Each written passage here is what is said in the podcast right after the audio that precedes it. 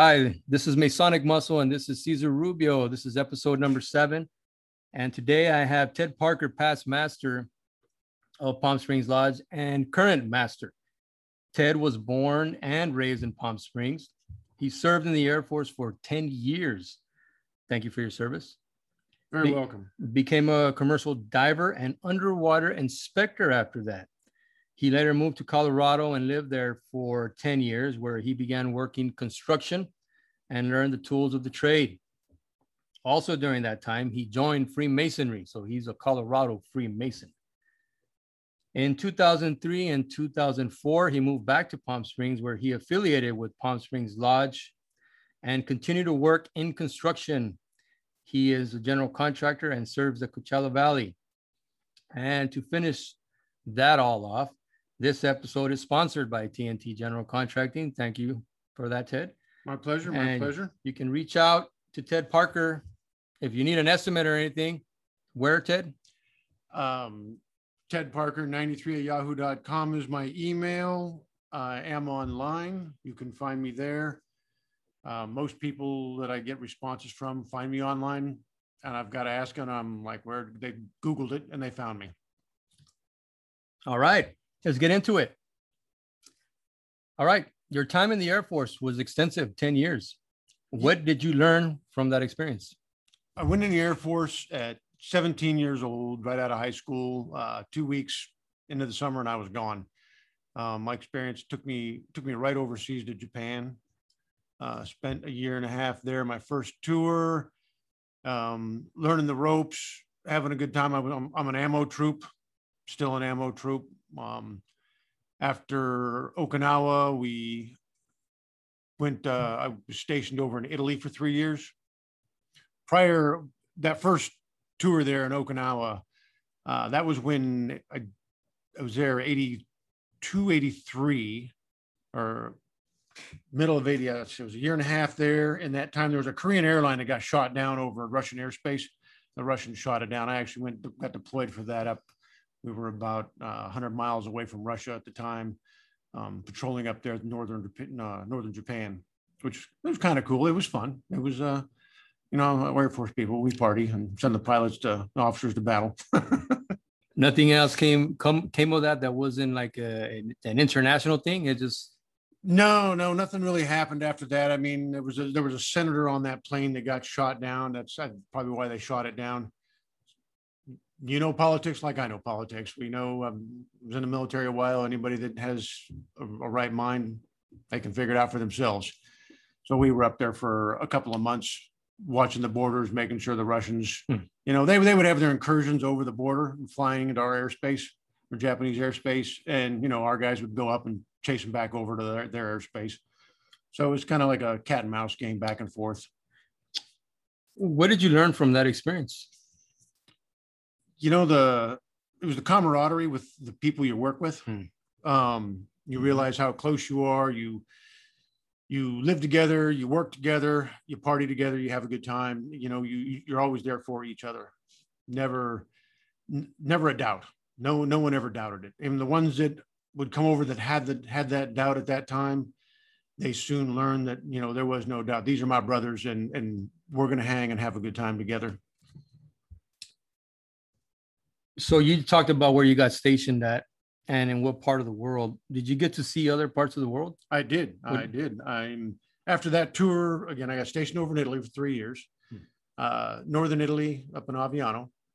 Um, from there, I've, I've been to three Oktoberfests on vacation. So you're there for. I was there at a, a four years, over four years, but a three year period. So the middle of one year to the middle of that fourth year. So I went to three Oktoberfests. It was a good time. We had a good time. You jump on a train and you know, it's what you do. Again, you live together, you work together, uh, you have a good time when you've got each other's back, no matter what.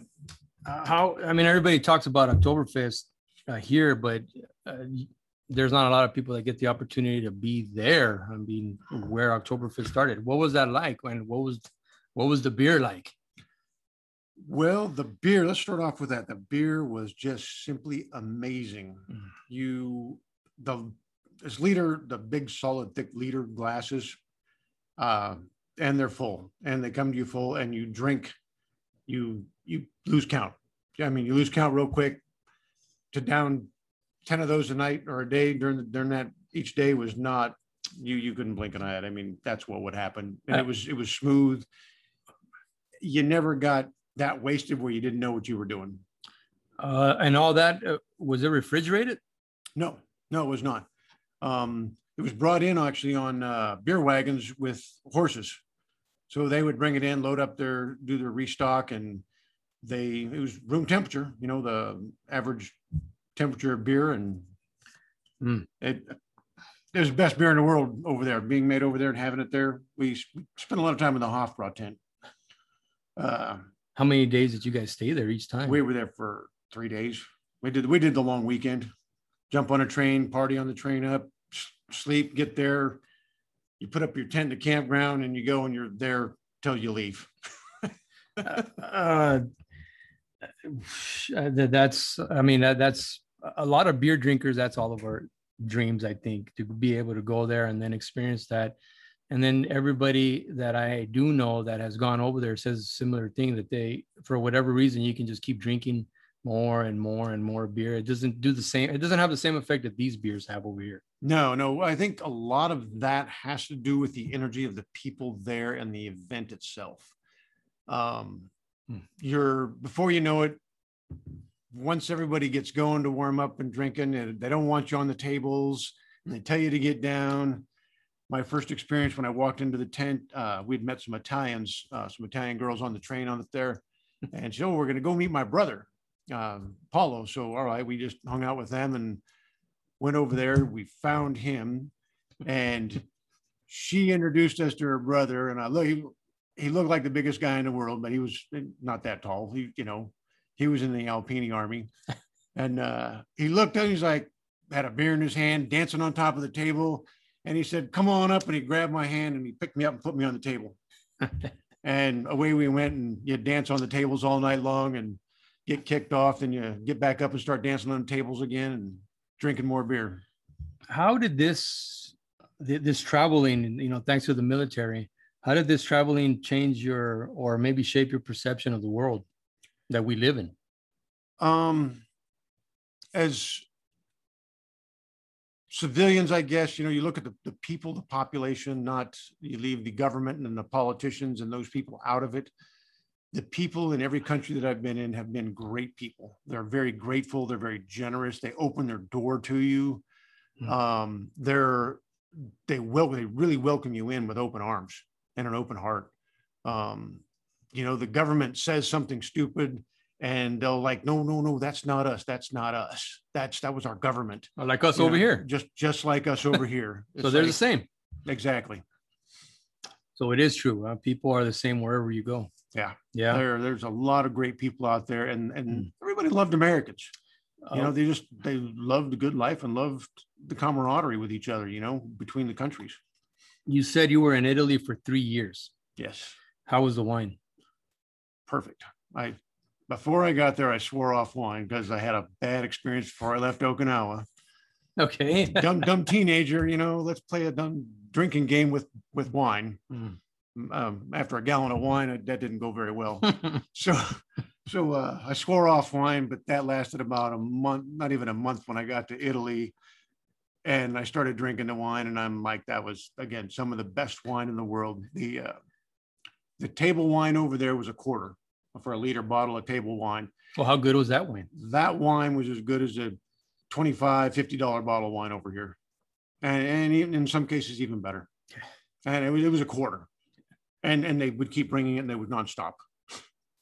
They- were you guys in uniform or did they know you were military? Is that yeah why they knew kept- we were there Oh, we were okay. we were they knew we were military. Okay. they, they they loved us there because they and they loved the fact that we like to drink. Americans one of my italian friend paulo he would tell me you know you americans you drink a lot you you just drink and you get drunk you know we just drink for socializing over here in europe and i'm like i'm like yeah that's right that's about right yeah and then we proceeded to drink more.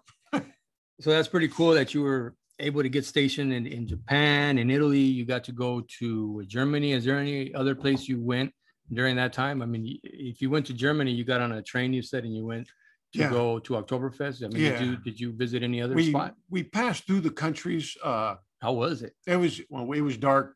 We were Oh. drinking on the, we were drinking on the train and we- Okay, and we were sleeping. So, and it was just a party and the train was packed. Uh, the sleeper cars were packed. People were sleeping in the hallways and the little alley, you know, the little hallway that runs along Right. the train. And because everybody was Yeah. going to Oktoberfest. So, yeah, saving your energy or getting Yeah. ready. Yeah, just to get there, huh? Just, yeah. Yeah.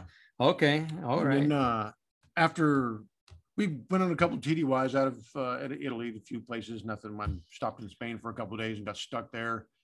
Um, there's a, a C-130 that crashed over there during that time. Uh, my Mm. brother ended up going over there. He was he was stationed with me, and he they went TDY for that. so Uh, you I- and your think brother were in the Yeah. military, in the Air Force. Yeah. Yeah. How old is your brother? He is four, five years older than me. I think he Okay. just- I think he just turned, yeah, four years older than me. Okay. So he's. I didn't uh, know that. Yeah, I didn't know that uh, So- all this time. yeah, I know, right? Yeah.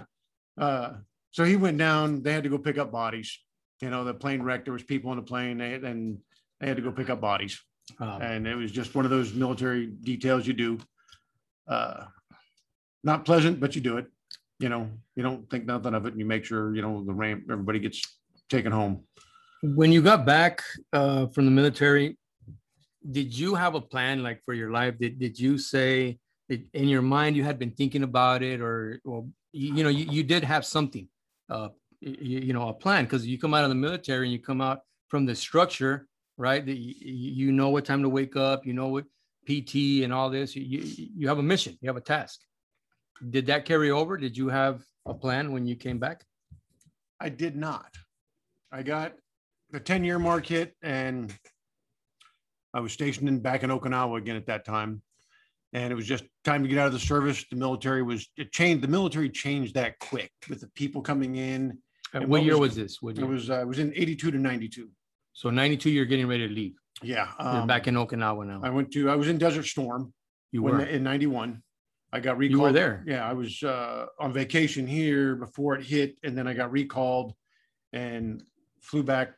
And uh, we were went to Diego Garcia for our squadron got deployed over there, and we were we had a Okinawa had a large uh, ammo base for the Air Force, and we were we we did resupplies, support, and and uh, independent packages for uh, the military anywhere, pilot for planes, whatever. We we resupplied. So Mhm. Cheers. cheers. Um, that independent package uh, that we took off and we flew to Diego Garcia in the Indian Ocean. Okay. It's just a little tiny horseshoe in the Indian Ocean is basically what it is. That's where the first B-52s took off to do the bombing runs over in Iraq.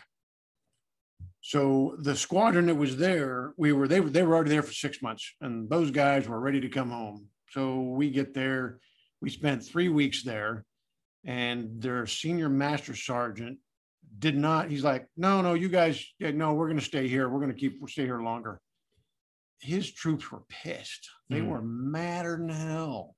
All they were there for six months from the states. They wanted to go home. They They wanted wanted to go go back with their spouses. They Yeah. wanted to go, go see their kids. You know, they were gone for six months already, Mm.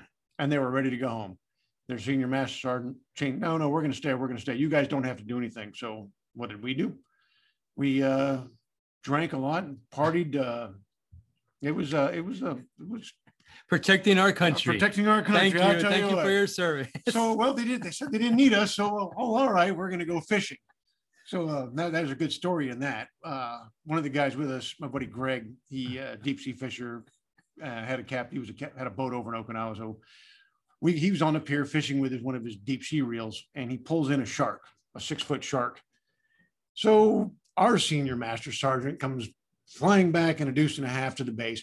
Greg's got a shark on the line. He's got a shark on the line. Everybody, come on. Everybody's grabbed your beer. Me and there's a truck. Everybody jumps in the back of the truck. Me and two guys jump on the back of the truck. One of them slips. He's being dragged down to the beach, back down to the pier. So we're just hanging on the back of the truck. We get there and Greg's reeling in this shark, right? So uh, he gets it up and he gets it over the shore. And it's just rocks. It's just six foot drop down into the down some real sharp rocks down into the water. Mm. No beach. uh, my buddy Dario, my dive partner at the time that we I used to go diving with, he's uh, he looks at me and he's like, Ted, come on, let's go down there and get it.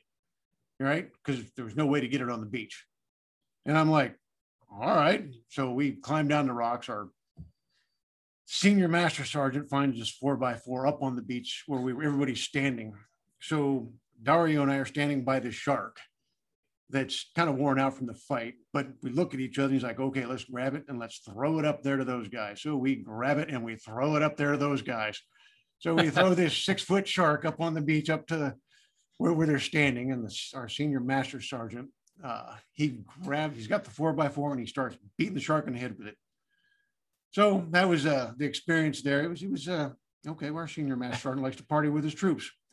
Um, he's one of the guys good thing the guys that were stationed there, he was a Hawaiian guy. He was one of the chefs from the other squadron. He's yeah. like, yeah, someone had he got word and he's like, yeah, bring it over here and uh, we'll fillet it up and we'll, we'll, have, we'll have a luau, we'll have a, we'll have a luau and barbecue.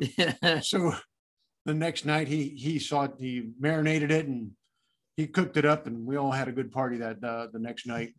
So it was one, it was fun. where do you think masonry is going today and into the future? What's that look like? And how does it survive? Masonry today and what it looks like. Um, you know as I know it because we've been been working at this together for a long time for going on 20 years now, both of us. Um, it's definitely it seems like it changes you know, faster than we can bat an eye. You know, every three to five years it changes. It's it's re- evolving and revolving. Um, I think in the beginning there was a need. We got to the end of that cycle of World War II uh, people in masonry, where it was explosive, and then it was just dwindling down. When we came in, they were looking for people um, and then it still kept dwindling down because they couldn't get people to stay. But I don't, I don't believe that they were. Uh, there was they were giving no quality. There was nothing there for them that they were giving to the guys or the, the people coming in during World War II. You're talking about, or when after after when you after I, when you and I got in. Oh, so you're talking about now 2000. Yeah, we're talking uh, 2000. 2000. I, I, got in 2000. I think I came in right before you did. I joined right before you okay. did. Okay. Uh, so, but it was right Not- in that, Okay, I get it. Okay. you know, they were, they wanted guys to come in. They wanted people to come because lodges were losing by attrition. You know, people were dying off. They were getting older and that's just the way it was. They, they couldn't make it to lodge, so lodges were emptying, emptying out. hmm Um, with, with that going on, it was kind of exciting at the time when I joined. I was, uh, accepted, it was ancient free and accepted over in Colorado. We're here, we're F and AM. Um, it's similar. It's not much different. There's a little bit of difference, but I don't think it's that that much of a difference. We're supposed to be doing something more. I think you know more uh, with uh, accepted being being accepted more. Okay. Not just ancient, not the ancient style, but more into the modern age. But it wasn't here. There was no nothing to grasp a hold of the camaraderie or the friendships. The, the brotherhood's there from the older guys, but the new guys coming in the older guys didn't like the newer the new guy the younger guys the younger generations so you're uh, ways. are you saying that that uh we we began to lose our ways or or um, there's no fellowship but the the fellowship the fellowships there and we didn't lose our way they were mm-hmm. new ways the older generation didn't like the newer ways because we've always done it that way. Mm. And I've been a part of that. I've, I've, I've said that before. We, have always done it this way. Why, why should we change if it's always worked? Well, it doesn't always work. It's worked at a time. We have to evolve. If we don't evolve ourselves, we're going to miss out. We're going to miss the boat. That's all there is to it. We're going to be the curmudgeons of the lodge, and that's just the way it's going to go. so, know? so we got to keep evolving. We got to keep uh, not evolving to the detriment of the fraternity, but evolving to keep up with the times, but also to hold on to traditions, right? I mean, there's certain traditions that are worth holding on to. That's what Freemasonry is all about. Freemasonry is over 300 years that we know of. It's probably older. It's, it's yeah, I, I definitely agree with yeah, that. It's it, definitely older than that. Yeah, it's it's and that's a whole other topic. right? So uh, that's interesting that you say, you know, that uh, there was nothing here for us in 2000 when we joined. Uh, the older generation, they were getting tired. They didn't have the energy, right? They didn't have Yeah. the energy to to continue what they were doing when they came in. But in world after World War II, when they came back, and all of a sudden all these lodges got full. I mean, everybody wanted to be a Freemason, but there was a there was a definite negative to that because, as we've said time and time again over the years, Freemason isn't for everybody. Or just like our, you know, one of our past masters, uh, Bill Sullivan, you know, with his Yeah. big old deep voice. I wish he was here right now. You know, Freemasonry isn't for the masses, and that always stuck with me because that's true. Yeah, it is. It is true. It is not for the masses. it's not for everybody. It, it can be for every, but for those few who it is for, there has to be something of value, right? There oh, has to Yeah. be something worth coming to whenever called upon. Whether like for us, it's every Tuesday, but it doesn't have to be. But if we call them once or twice a month, there has to be something worth coming to, right? What is that something?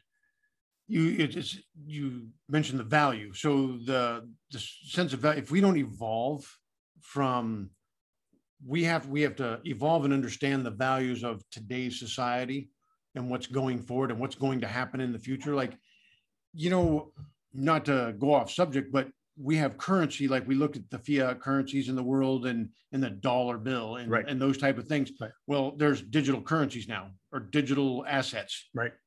Well, guess what? The world's changing. And if you're not on board with anything, it doesn't matter what it is, you have to take a get a little bit of understanding and some knowledge about it. And then you have to pass that forward to the new gen, you know, you you've got to adapt yourself to that so you can train the new generations because they know that. They don't know the dollar bill, they know the digital. They don't know the paper. so building on that it even even that digital currency is built on ancient knowledge of what money is and what it isn't value it doesn't have value. And, and freemasonry is fluctuating uh, between some foundational principles right? Fellowship uh, being a, a member a part of something of an organization that does provide value time and time again. But that is a ref- that is that would be a reflection of the membership and the leadership there providing this this direction and being up on times and then being able to to relay that to the underlings right? Because in freemasonry there's a structure. There's a definite hierarchy. Nobody denies that. But it's not being you know filtered down. It's it, it just it just is. And then every every lodge is like every man for himself there is not a consistent No, no, there, there, there's not, there's, there's no consistency. Uh, it seems like it's, it, I mean, there's a little bit, but not, not, nothing worth value that, you know, there, it's a struggle. It's, it, yeah there's no continuity right yeah, okay it becomes a struggle for the new guys coming in and, and they don't know, but it- it's not so much a struggle for the new guys coming in. I guess it's a struggle for the older guys being able to try to adapt and not understand. And that becomes like what we have started in the, in our lodge and what we've started in the past. Um, it's, shit, it's been almost 10 years now that we started this. We had those meetings. We would come to my house or Yeah. we would go meet someplace and we would have a structured, uh, agenda agenda. Yeah. Yeah. we there was a somebody spearheading the the uh, the conversation with a topic. Right. And we would have hors d'oeuvres or or drinks. And when it come to dinner, there was always two people to keep everything in check to make sure we stayed on track. And it would evolve from there. And those were the best conversations that I've ever had in masonry. Was that you're right yeah you're right these other things that we go through, not being able to understand this new generation. And again, the world today of what's happening, well, guess what? It's not, it's nothing that we've been a part of. And we, do we understand it? I would say no, because where our minds aren't geared that way, but we have, we have to learn to understand it. So holding on to that thought, Ted, because I think a lot of people are having this conversation just like we are right now. Getting back to lodge, right? This pandemic got shut down. Nobody can go here. Nobody can go there. Nobody knows what the hell's going on. uh, we feel like you know we're we're being lied to, you know, virus of unknown origins. But now all of a sudden, getting back to lodge, it, it means a lot of things to different people. What do you think will happen when we get back to lodge? Having said what you just said. I think what's going to happen in the in the near future, it's going to be it's going to be tough because people got so used to staying at home and hiding out and being sheltered down. Well, I, I mm-hmm. don't need, really need to go to lodge. I've got, you know, I can go on Zoom or I can we can do those type of things, those video conferences, and and those are all great avenues. But we lose touch with the personal communication and face-to-face eye contact, facial expressions. Um, even if somebody's mad at us, where's the argument? I can't see your argument. I can read a text and I can get mad at your text message. Doesn't I don't know how really how you felt about a text message or what you were trying to convey, apparently, because it's just blank words, you know, or just words. So I think there's going to be a struggle people, the older guys are going to be like, well, I don't really need to do this. And some of the younger guys are in the middle, maybe the middle range, like, uh, you know, I'm going to go out and have some fun and do something. I don't need to go to lodge tonight. It's going to be, there's going to be less and less of it. It's so some lodges are going to fail. They're not going to, it's not going to happen. And uh, that's where the leadership comes in, right? If if a lodge was already struggling, this is going to give them even greater struggles now. And if the if that lodge didn't have strong leadership, they're going to flounder and they're going to flounder even worse than what they were before. Because they didn't have a continuity they didn't have a uh, a a line a direction. They didn't have a plan. There was there was no uh, plan. well there was no plan right? So this this is a challenge for all of us not just in freemasonry this is all over the place I mean, and if you listen to Jocko Willink, when all this thing first started and they asked him, he, he, he put it uh, very succinctly. He said, the people and the organizations that accepted things for what they were immediately or as quick as they could were the ones that began to move forward. So that means that, hey, okay, they're telling us this, they're lying, whatever but I got a business to run. I got to keep things going. So I got to make adjustments and I got to keep going. And it seems like a lot of Grand Lodges didn't do that. Right. So what, what is what is your what is your uh, you know uh, you know I, I, I don't want to speak for Grand Lodge officers. I, there's a lot of Masons out there. and There's a lot of great guys. I mean, I was in the military for 10 years. I've okay. got a lot of great brothers, but there was a lot of assholes too there was a lot of idiots. You're like, you know, this is the new military. You and I are never going to get along because already in the 80s, already in the, the mid 80s, and, and, throughout the 80s, there was guys. Wow, you, you had that core group. Yeah, um, I know where I know what your past was, and you worked in the prison. There's you. I know you had some issues with some of the some of the guys you worked with. Same thing. It's like, yeah, I got to be able to trust you. I want to be able to I'm, we're going to live together, we're going to work together, and we're going to party together. And we're going to get up in the morning, whether we had 10 hours of sleep or or, or one, one, one hour of sleep. It doesn't yeah. matter. Yeah. We're going to get up and we're going to do what we got to do. If we got to work all night, we'll work 16 hour shifts, which I've done before. When I was in Saudi Arabia uh, during the Gulf War, we worked 16 hour days. So, With, so going back to Grand Lodge though, I, and so this happened, exactly. Yeah. So the grand, I, I, you know, okay, with with you know, yeah, I'm, I'm, yeah, yeah. You you you have that camaraderie, or you know, we'll get back to camaraderie. Um, so with, there's no trust, is what you're saying. There's no transparency. Okay. You know, uh, fair enough. I mean, there's no transparency. Fair enough. I would. Wouldn't you rather have your boss come to you? I would rather my boss. Uh, if your boss came to say, "Hey, this is what I need you to do. This is what's going on," Okay. I trust you to make the right decision. And here's what we need to happen. I don't care where, here's A, here's B. We need to get to D or we need to get to E. I don't know C and D. I don't care what happens in there, but I'm letting you know we're here. We need to get to here. Now, I trust you because you're in charge. You're in charge of your guys. and I do trust you, just like in the military. We you have to trust our guys to do the job. So, Not so tell the truth. tell the truth. Tell the truth. Just be honest. At least you'll know where everybody stands. Hey, I disagree. I agree, but you told me the truth. Well, guess what? I'm going to follow Yeah. my orders. Yeah, yeah. I'm going to So make sure Yeah.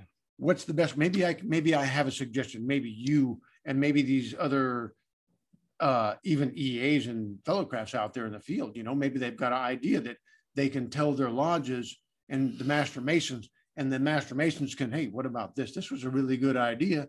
Why can't we let me let me take it up the line, the chain of command, and and go that route Yeah. and see what happens. yeah. So by, by being honest, by by be, like what you're saying and how you're saying it, be, by being honest, it would have it would have given us the opportunity to get pissed off and all of that that we were going to get, but then we we can immediately regroup and say, okay, Now I know what to do. There, there it is right there. now I know what to do. It's like we regroup and it's like, Yeah. we don't have to continually be pissed off or be upset or be, Yeah. oh, oh, God, damn, damn, damn, Yeah, damn. what's going- what's going What's, on? what's going on? What's going, yeah, exactly. We don't, we can stop that and we can move forward as a team, as a unit, as uh, a functioning society, basically, because we are a society. So everybody needs to know. They, they need to know to an extent. Do they need to know the, some of the intricacies, some of the smaller things and finer points? Probably not no, but no. they need to know, can we have an overall picture? An overall picture is always nice. Yeah. Um, one of my, one of my bosses always told me, he's like, you're not seeing the big picture. We only get a small picture. Yep. You're not seeing the big picture. Yep. And I'm like, why didn't tell me the big well, picture? give me the big. What is picture. it? Yeah. I don't care what it is. If, if I have to go do something that I'm not supposed to do, uh, maybe it's a bad thing that I, no one should ever know about. Okay, but let me make that choice. Let me, let me understand it.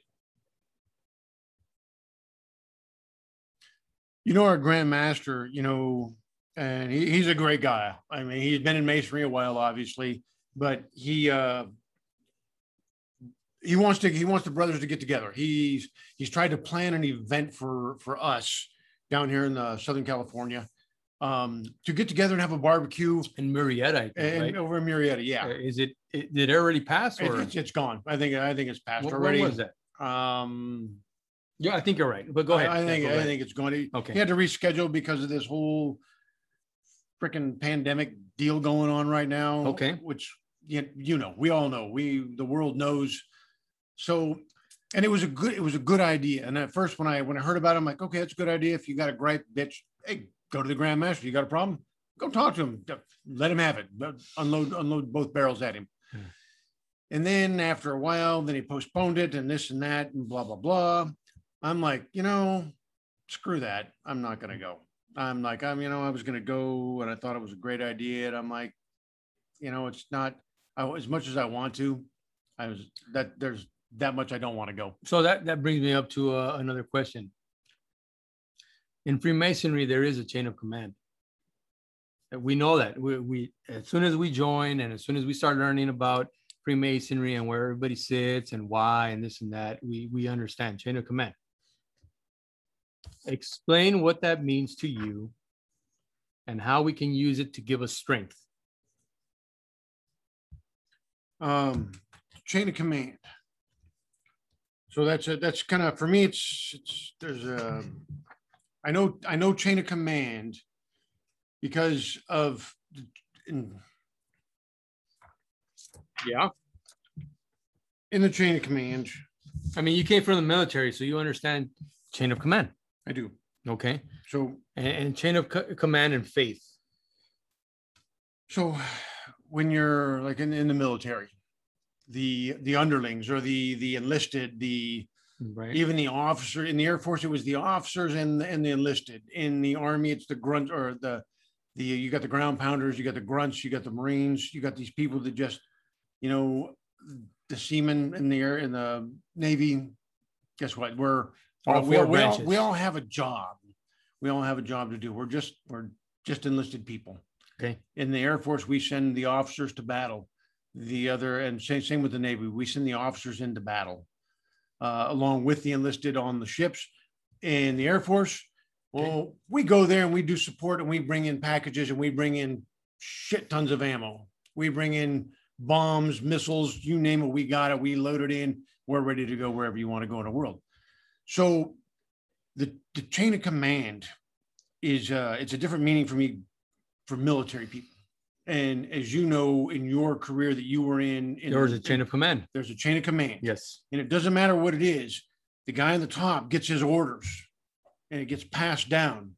And it's up to our bosses and his bosses and their bosses to be able to uh, explain that to us and what we're doing. Okay. As an ammo troop, we knew what our job was. We had a wartime job. It was set in stone. This is what we do. Okay, we that that part of the chain of command was set. I don't think in the civilian world, the chain of command. I, I, I think there's very little meaning to that chain of command. So in Freemasonry, we I think I think in Freemasonry, they because you have a mix of people. One time you had the veterans from world, Mhm. the military and veterans from World War II. They all knew a chain of command. They can follow orders. They would explicitly follow orders faithfully. They would follow those orders, right, wrong, or indifferent.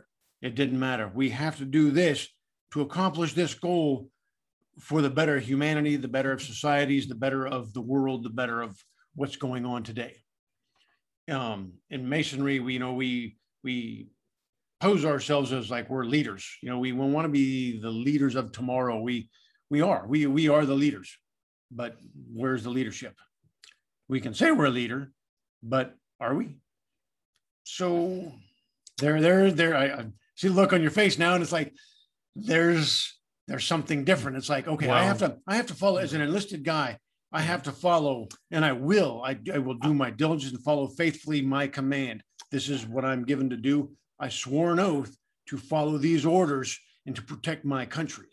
there comes a point though when you when you've been in the game long enough you you begin to question some of those commands not all of them and not constantly but some of them because of your experience of how long you've been there and this these types of uh, situations that we are confronted with tests everybody's temperance fortitude prudence and justice and what we weren't getting was truth Yeah. one of the principal tenants, right? And without that truth, without that little little element, we could not we we, could not uh they, they it's almost as if they weren't allowing us to move forward because every lodge is autonomous up to a certain point. We have our leadership, we we uh nominate and elect our leadership every year, but all of a sudden the the you know the uh, Grand Lodge is telling us no, we will decide for you now. You You, know, I- decide for you, but we will decide for you now. I think in the past, um, that, that's a good point you brought up. Um, in the past, it was our grand law, our grand master and the grand lodge, they, were- they were, they, they brought that up. It's like, no, what did, what did your master say? Yeah. If something went on and Yeah, someone yeah. had a complaint, what did your master say? Yeah. Okay. They want to stay out of it. And they were like, yeah. we don't want any part of that. deal He's with the- it. He's the master lodge, deal with it. Deal If you can't deal with it, okay, so what? I'm, I'm trust the master of that lodge to do his job. Guess what? My inspector, you know, his, his chain of command, he knows he will, the grand master will ask the next guy in line on down the line. So how is this master of this lodge? This, this is the complaint I got. He knows before the complaint even gets there what it is because it's already been brought up. It's just been addressed through that chain of command. So when it gets to the grand master, he's going to be like, "What did what did your master say?" Yeah, yeah. Okay, or your three principal Or your three principal. What what Yeah. happened? Yeah. Okay. Uh, that's the way it is. No questions asked. Yeah. You're in charge. I trust your a- as long as no Masonic, uh, uh, your Masonic code wasn't violated, anything eh, or your bylaws. then That's Correct. what it is. and and that's the way it should be. That's the way it was meant to be. You're an overseer of what's going on. I Okay. think Okay.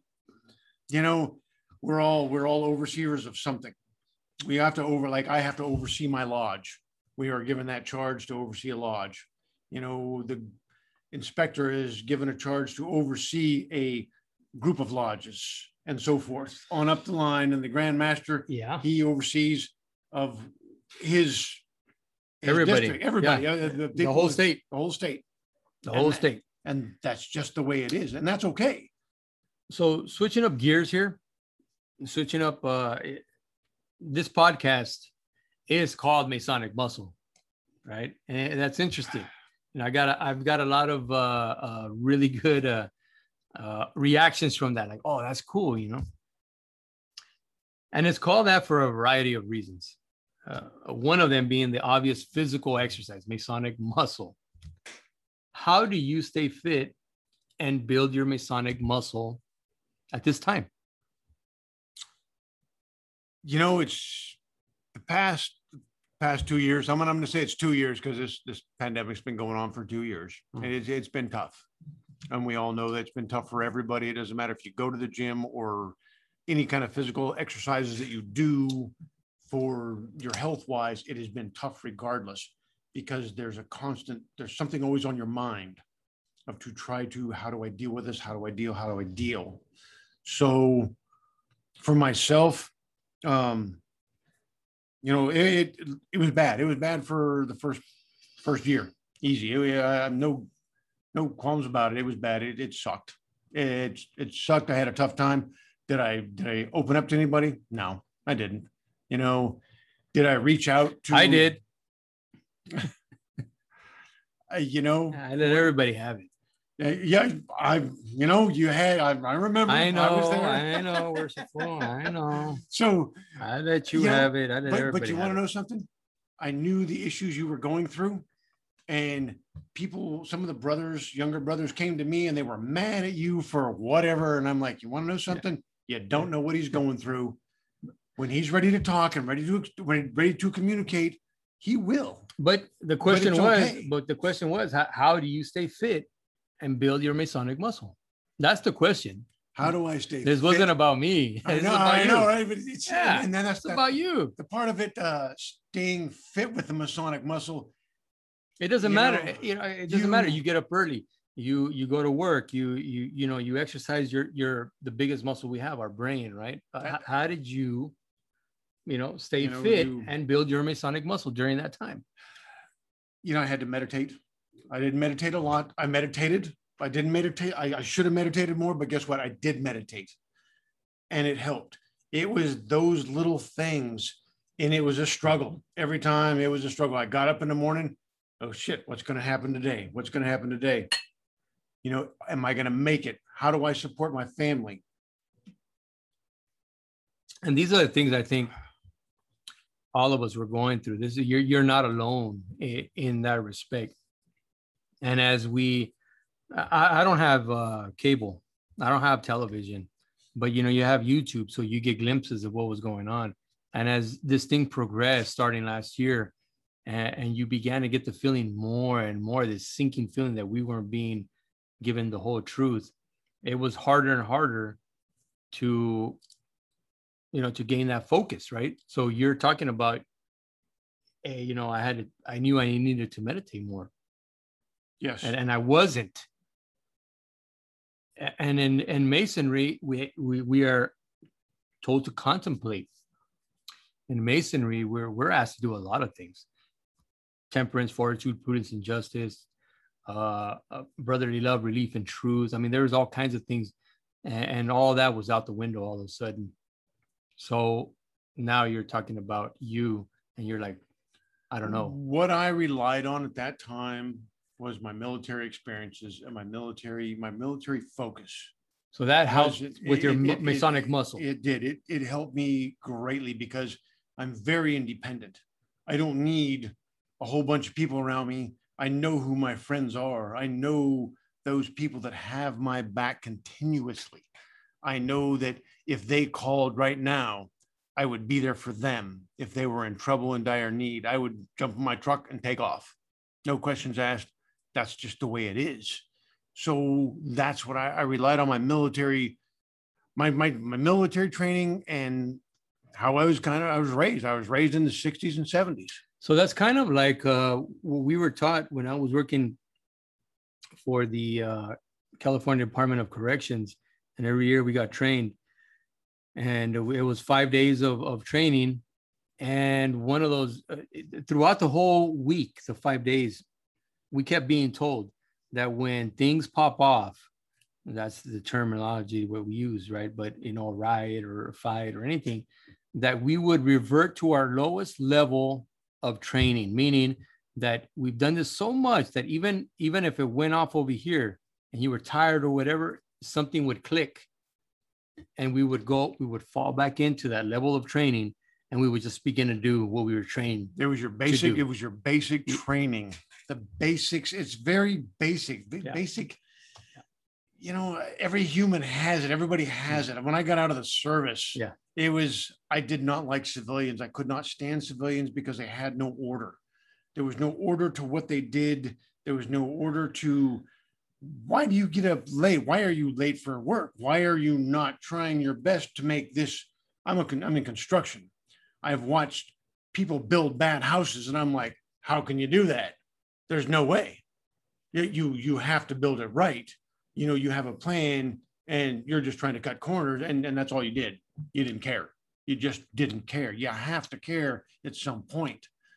So you have to rely on those basic those basic things and do things right. You know what's right. We all know what's right. You can't deny that. Even the bad guys know what's right. That you know, and should I throw a senator's name out there? Go One, ahead. uh, Go ahead. you know, old Nanny Pelosi. You know, San Francisco. Look at that city. That is her city that she's supposed to command. That's her district. That city is turned into a septic tank. Mm.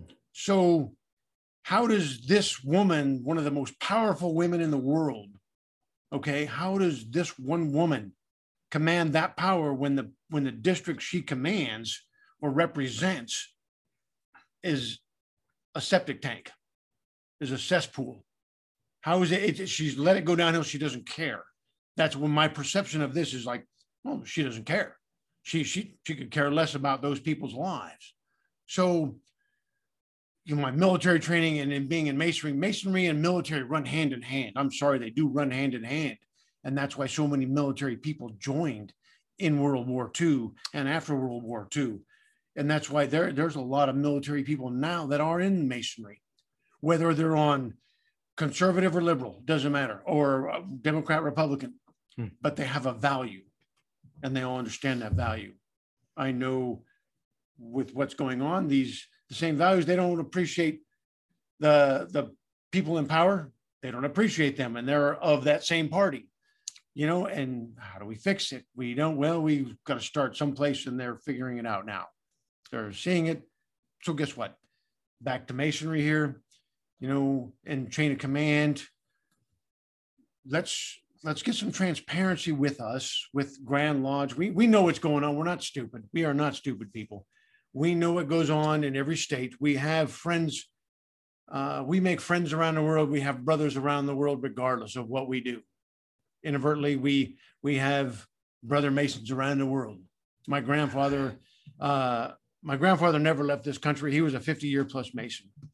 He uh, he told me one time he uh, pulled into a. It was late at night. They were traveling in their RV, and you know, and they needed to stop. It, it was late, and uh, checking into the hotel, he said every place was full.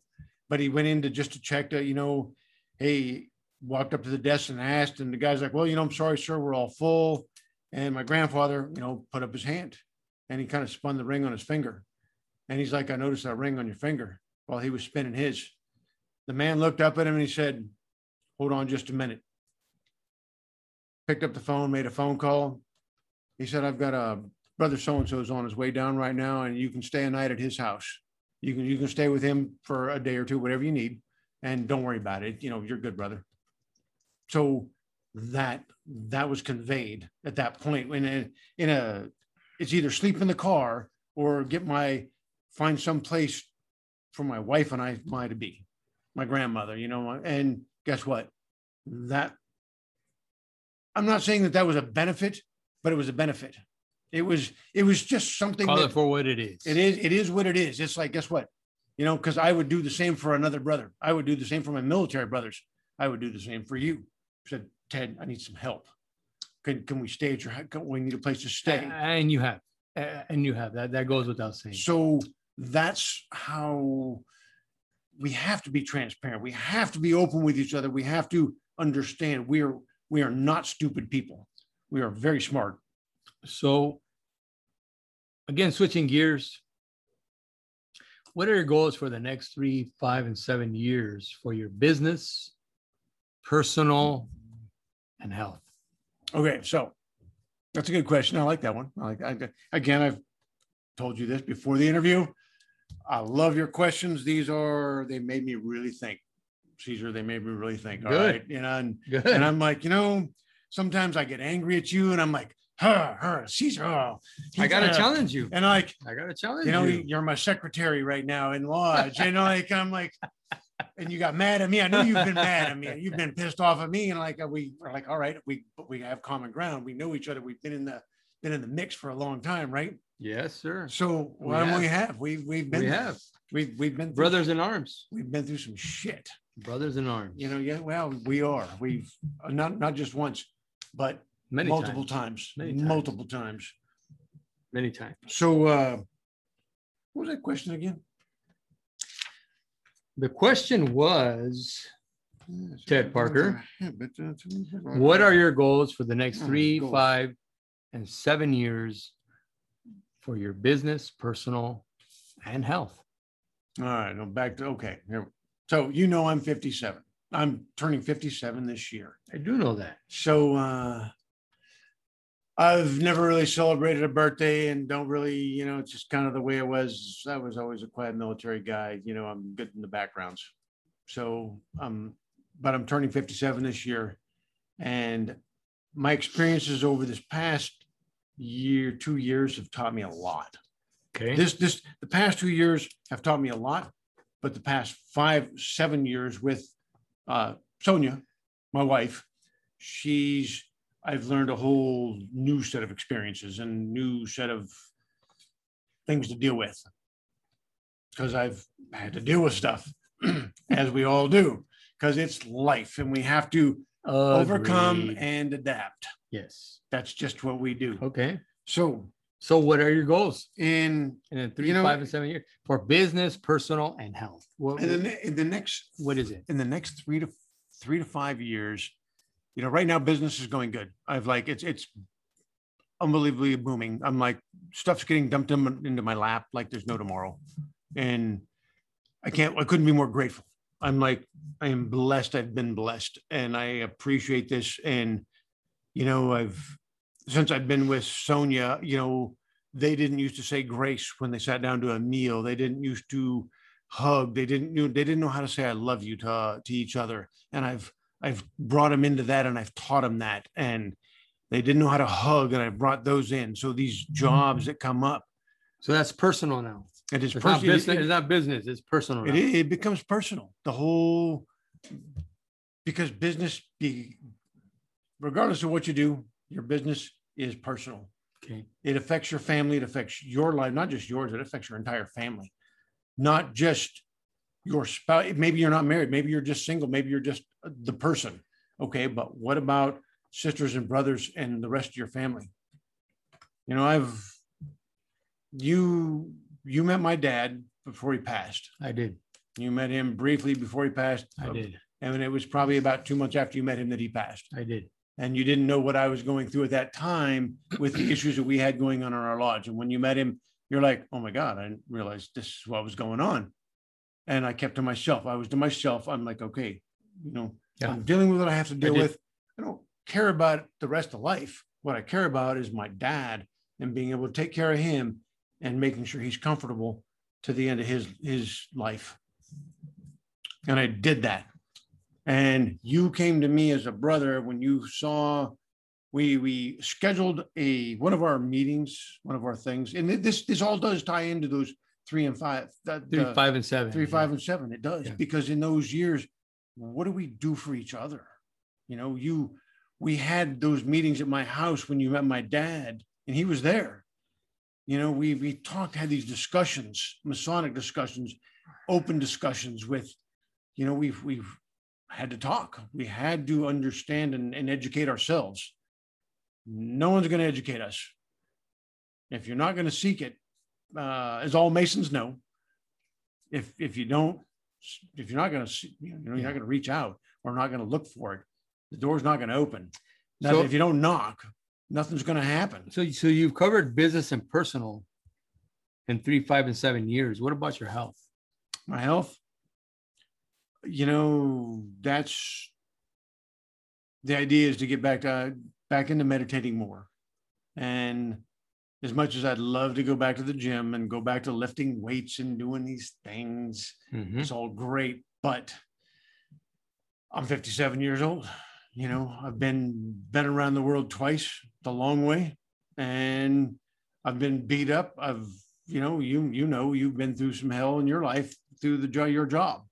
You know, you we do stupid things, we survive, we overcome and adapt, and we move forward. You know, maybe we have a drink to relieve some of the pain for a minute, Right. and that's okay. But the pain, the pain just lets us know we're alive. So for me, the health part, you know, yeah, I'm gonna have my I'm gonna have my beer, my whiskey with my brothers, with my family. I'm gonna enjoy a cocktail now and again, but I'm gonna meditate. I I focus when I get up. One of my one of my routines in the morning, I get up multiple times in the night just because I can't sleep. I just can't sleep. You know, I'm up every two to three hours.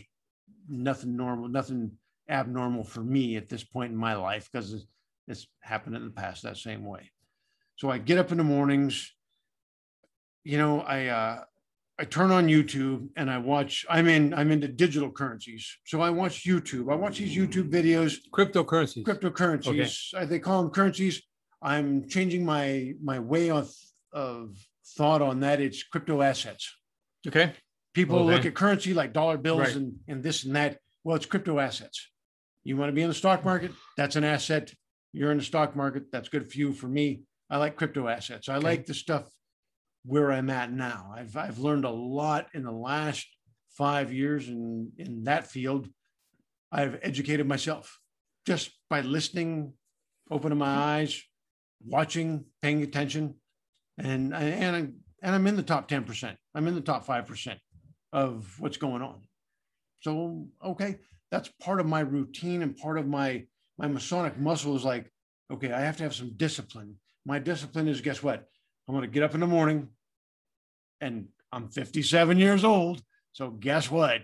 Sometimes Hey. it's tough to get up in the morning. Hey, Jack LaLanne didn't care. Jack LaLanne was a brother Mason, and, he, and, he, and his Masonic muscle was strong. And he's like, And, and you, you just you got it. yeah, You, you- just do Yeah, it. It doesn't matter. Get up, yeah, make your coffee, yes. take your aspirin, take whatever you got to take, do what you got to do, and you move forward. Get going. You get going and move forward through it. That's that's it. So uh, my last question for you, Ted, is going to be this. We'll we'll end it on this, and this is a yes or no, and then the, the then the next question: Have you read Observing the Craft? Yes, I have. What did you take out of it? My take is the very basics of human. I want to say. I want to say I can't. You know. I want to say. how do you how do you express the fact that like how should a man act? How should because masonry is a brotherhood. So how should a man act? You know, we should act. We we should always act just. We should always act upright. We should always be, uh, you know, observant of what we do and our what's what's around us and what's going on. We need to, and if there's something that's not right, we need to adjust. So Okay. some of the basic principles of life that I've learned bef- even before I became a Mason, you know, just observing my grandfather and my uncle, um, you know, they they they were Masons, and I knew they were, but it didn't mean anything to me. But I just watched how they act. You know, they acted just. They communicated properly with each other. They didn't degrade anybody. They communicated, and they you could see the look in their eye when you when you would talk. They would they would talk to you. They would talk to you. They would talk to you, not So- speak at you. but So they would were they were observing yes, the craft. they were observing the craft. So Andrew Hammer, you know, when, when he wrote this book, Observing the Craft, he, he took a lot of heat. I don't even know if he's in masonry anymore. But this book, when it came out and the eight steps of excellence and all this, I mean, it it created a sensation. And many brothers rejected it because it was just too hard. But you're what you're talking about right now is exactly what he was saying. Look someone in the eyes. Uh, be manly. Observe the craft. Observe yourself. Observe your your actions, be a man. But I think that's what masonry is supposed to be teaching us, right? Yeah, correct. So these are your takeaways. These are some of your takeaways from observing the craft. When when you read it years ago, it left an impression on you. Yeah, I've I've watched my grandfather interact with other people. Okay. I've watched him interact with my grandmother. My grandmother was a bitch. She would have a couple nice. of beers and it went south, south fast. And I got some stories about that that I'll tell you off the microphone. Yeah. And we, we can talk on yeah, the microphone. Yeah, yeah. So if you want to, you want to, but, but going back, put it into the podcast. Getting back to your, you know, what did you get? What, what, did you, you know, what did you get from observing the craft when you read it? When you read it, I mean, and I know it was years ago, and I, I know it's, that it, it, it wasn't revolutionary. It was like, yeah, that's what we're supposed to do. Exactly. It, to me, that was like, well, duh. I mean, you that's how you that's how you act. You know, do, do you want a good job? Well, okay, dress appropriately. Yeah. Don't don't dress your best dress, for life. Dress for yeah. dress just for the job you're trying to get. Yeah. For the position. Where what are you trying to do in life? Are you do you want to be a thug? Okay, put a hoodie on, put a mask on. And go act that way in the middle of the night. Or do you want to I want to be an executive. I want to make a billion dollars. Okay, well, if you want to make a billion dollars, you're not going to get it from robbing somebody. You're going to get it by being smart. You're going to get it by education. You're going to get it by the knowledge that you've observed. Etiquette. Yeah. etiquette. You've got to have some etiquette. Yeah. You have to have chain of command. Yeah, yeah, yeah, yeah. You Respect authority. Yeah, yeah. So it's those little things in life. You know, my dad even. You know, he he went to work. He always had a tie on he in early on when I was a little kid, but later on, you know, where we live, it's hotter than hell. So, you know, summertime, you don't wear a you don't wear a tie. You know, you wear a button down shirt. You you look decent. You look nice. You look presentable to the public. business casual. Correct. Yes. You know, sometimes, yes. but when he first started business, he always wore a shirt and tie. Not a problem, short sleeve or not. Right. I've got pictures of him in a tie in his store functioning as a business. That's how you presented yourself. Nowadays, uh, flip flops, shorts, whatever, t shirt, you know, people, people don't do that. And they're, they're missing out on a bigger thing because they think people are trying to push something down their throat when they're not. Last question I want to ask you for tonight because I think we've had a we've had an excellent conversation. You've had excellent answers. These are answers that you, you know you you come up from your own personal experience. What you've gone through what you've observed you've observed the craft. I just want to talk about one last thing and that is failure. And everybody looks at it differently. You know when i was going when i was growing up uh and and i would start playing uh, physical sports you know, failure, there was a definite, you know, distinction, definition. And I played baseball, football, basketball, and and uh, you know, failure was you, you idiot, what the hell are you doing? You're supposed to be over here, but you're over there. You, are not, and you failed. Go back there and do it again. And you and you failed and you failed and you mm-hmm. failed until you got it right. And then after a while, failure was not a negative, it was a positive. Whether you call it a failure, a problem, a challenge, or whatever. But back then, when I was growing up, there, there was no such thing as, as a challenge. It was it was a problem and it was failure. That was it. Right. And then you had to get better. And if you didn't, you were going to be on the bench, not playing, or you were going to start playing. So, you know, failure is is a part of life. Can you tell me when you failed and then rose from the ashes bigger, better, and stronger from it? I, I can. You've read my response to your question, and I don't. I, I and I agree hundred percent. But first, before this, let's toast to this one because this is a toast. The last question Uh, we are drinking uh, Angel's Envy right now, and this is very delicious. Thank you, by the way, and thank you for the whiskey glass, Skull and Crossbones. It's this is freaking awesome. Thank you, my brother. You're, You're like welcome. you're like you're like my brother for life. You, I, I can be pissed off at you, and it doesn't freaking matter. You can be pissed off at me. It doesn't matter. We're here together. Agreed. And thank you. Very good whiskey, by the way. If y'all are looking for something decent, go buy the Angel's Envy. Very good. I agree. And, and we are uh, we're not getting paid. Uh, we're just, we bought it. it. I bought it. I heard about it. And there you go. Angels Envy. The Go Angel's get it. Envy. You'll get some, have a beer with it, you know, find something, find That's what you like and have a good time. So my response on the, on the, you know, Failure. is failure. I well, don't, no, well, you know what, what failure is part of life. Can you tell me when you failed and how you rose from the ashes?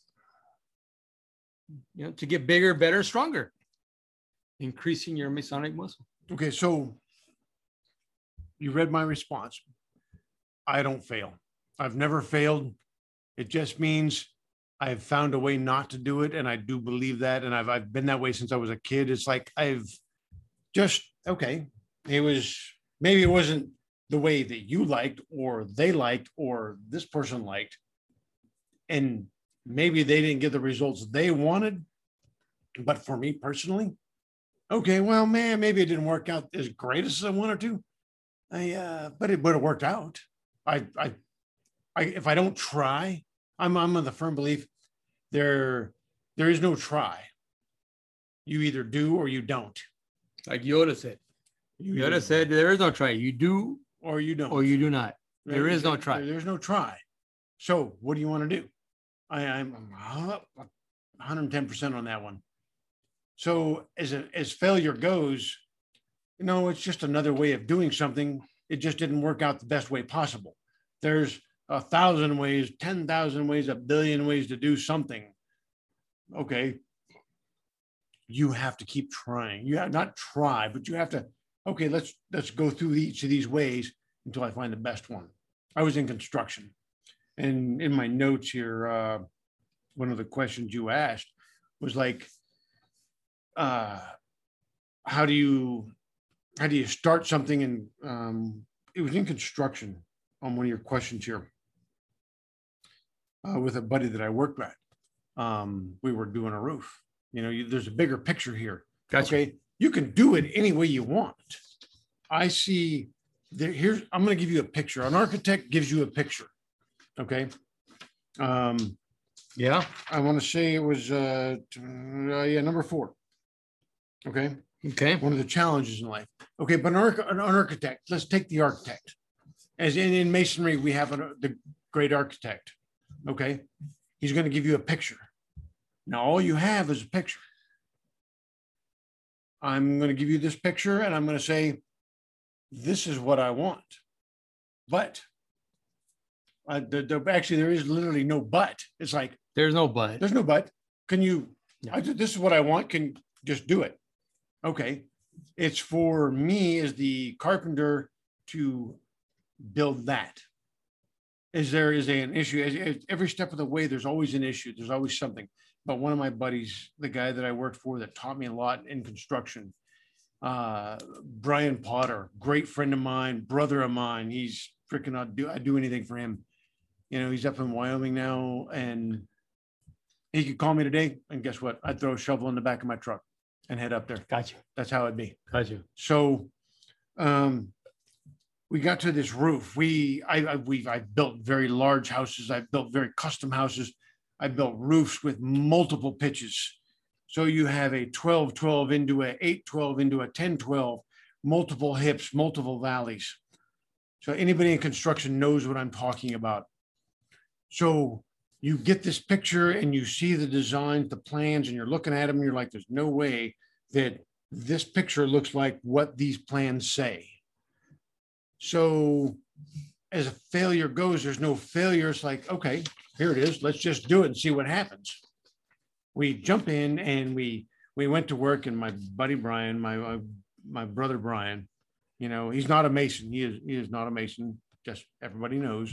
So he's like, you know, don't don't look at it. Don't look at the bigger picture. You just have to start.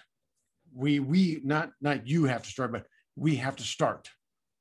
We have to we, we just have to start in this spot. We're going to start here because one roof has to come down part way before the second roof can come into it.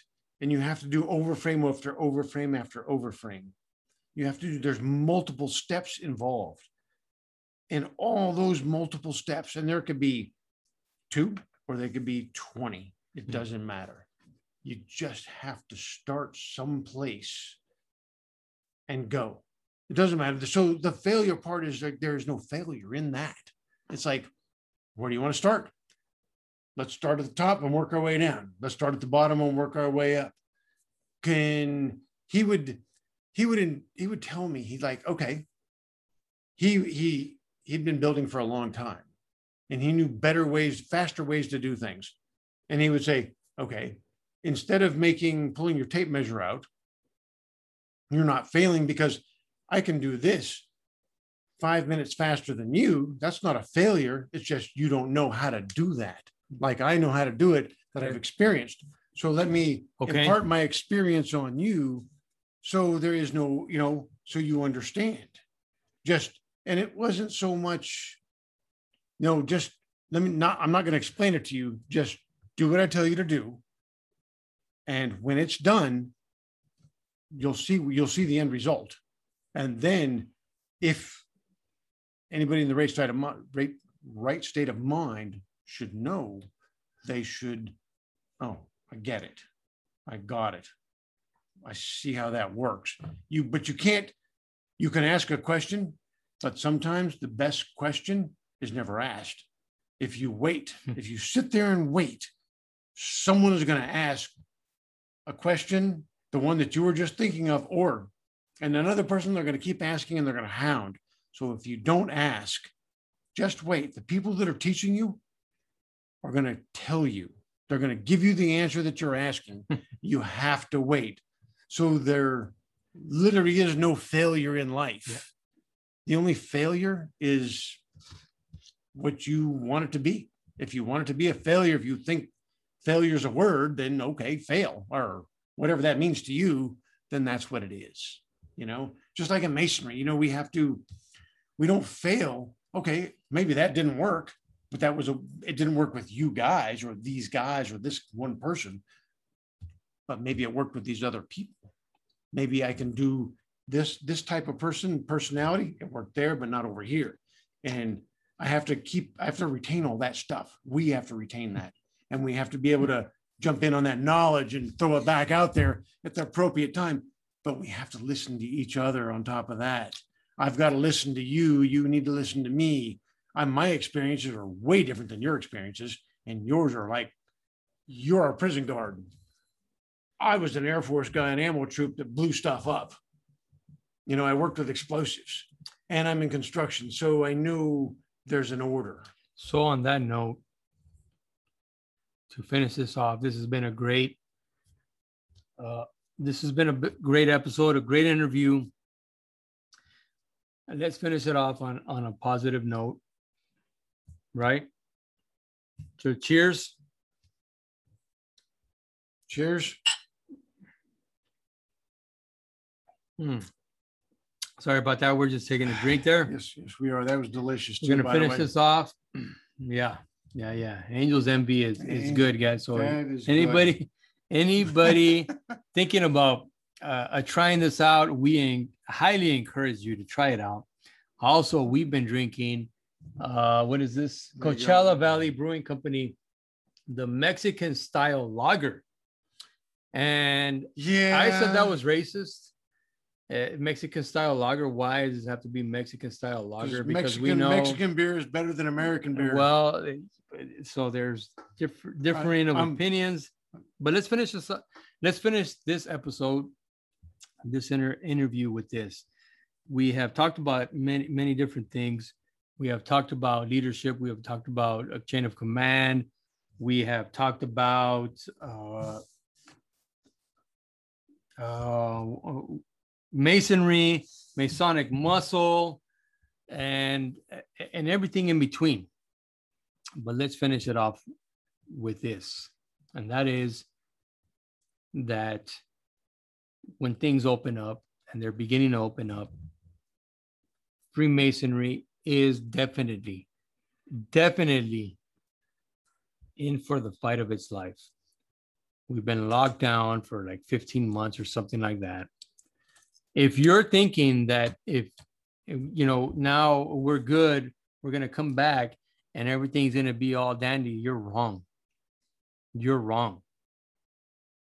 The only way we can get to the other side is by being truthful with each other.